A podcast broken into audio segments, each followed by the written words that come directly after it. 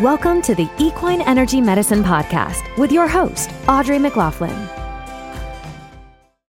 Hey, friends, welcome to episode 029 of the Equine Energy Medicine Podcast. I'm your host, Audrey. I am an equine nutritionist, naturopath, and energy medicine practitioner.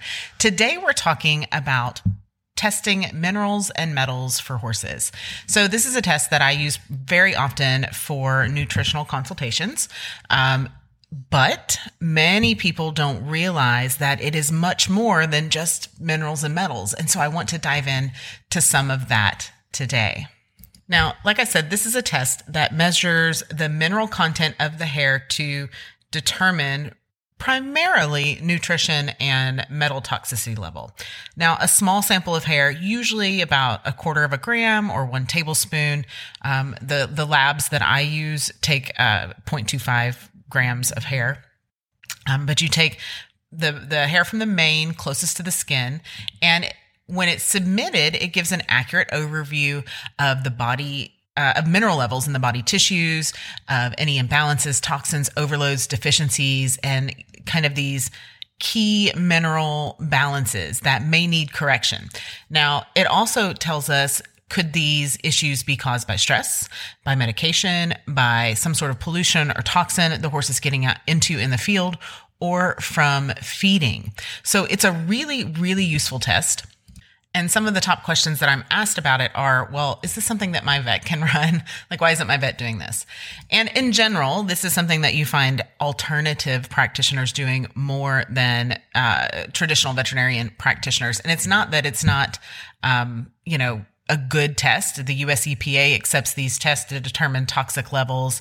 Um, it has um, been used really globally since 2006. Well, it's been used heavily since 2006. The same technology is um, the the the same technology is used in hair uh, drug tests, hair drug tests, and it really gives you a look for at least the last 90 days. And so, what I like to tell people is when veterinarian diagnosis fails, then the problem is often nutritional, energetic, or biomechanical. And often those are things that your traditional veterinarian education isn't necessarily trained to see. And so people say, well, I can just do a blood test. Well, interestingly, blood tests can't detect trace minerals other than um, you know, because the mineral, your blood is the great, or the horse's blood also is the great compensator, right? So when a tissue needs more minerals, it'll pull sodium, right? But it always works to rebalance that very, very quickly. So it doesn't give us an idea of what minerals and vitamins are actually reaching the tissues. Heavy metals, for example, can't be detected in the blood except for after immediate acute exposure.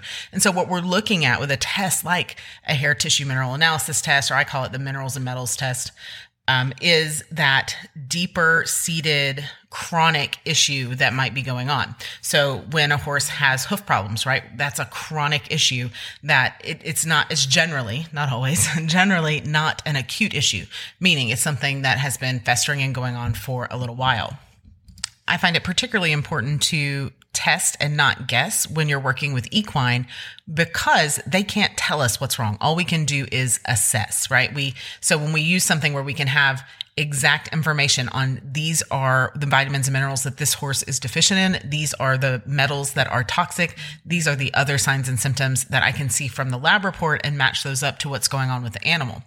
Whereas when I'm working with a human, I don't always recommend doing a test like this first because often we can have an open communication, a very literal communication, more literal than with an animal about what is going on in their body and how different things are impacting them.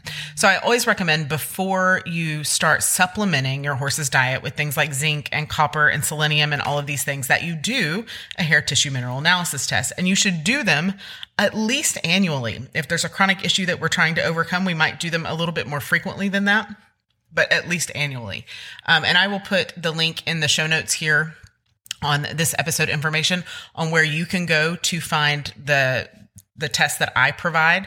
Um, I use the lab that has the patent on the test, and it does come with a consultation But if you have someone in your area that is doing these tests, then by all means, I'm just trying to get you the information out there to educate.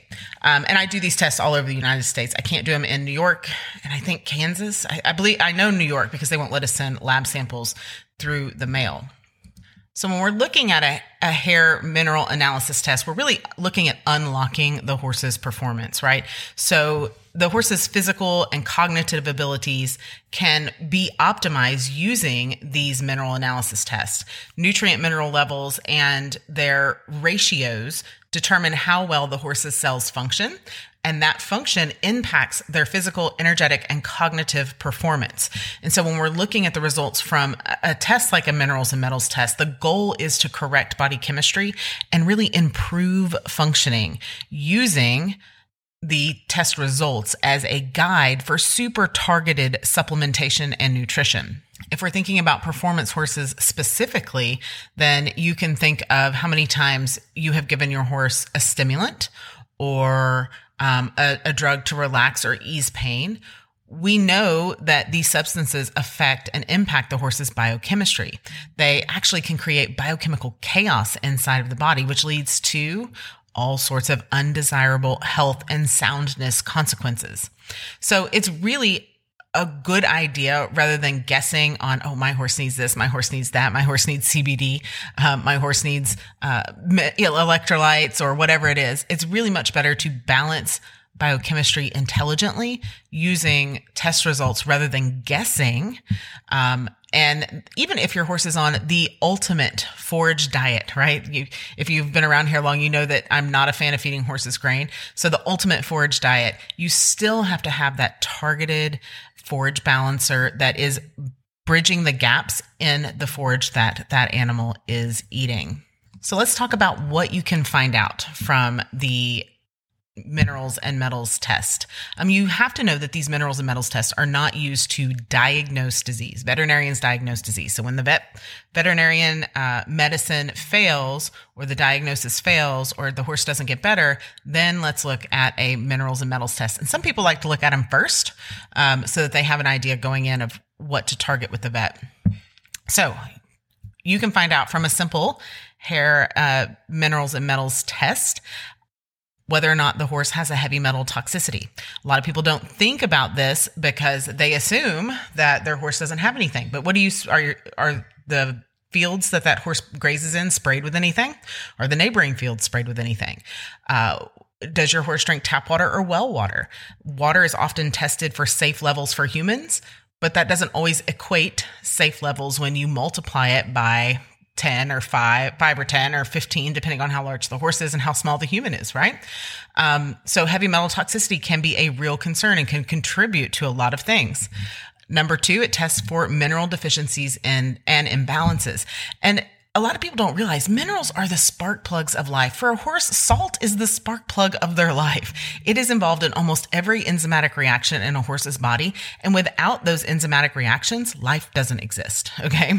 So it helps everything work better when minerals are balanced. It helps their nutrition work better. It helps their muscles work better. It helps any kind of energy work, body work, any of those things that you're either doing yourself or paying to have done work so much better.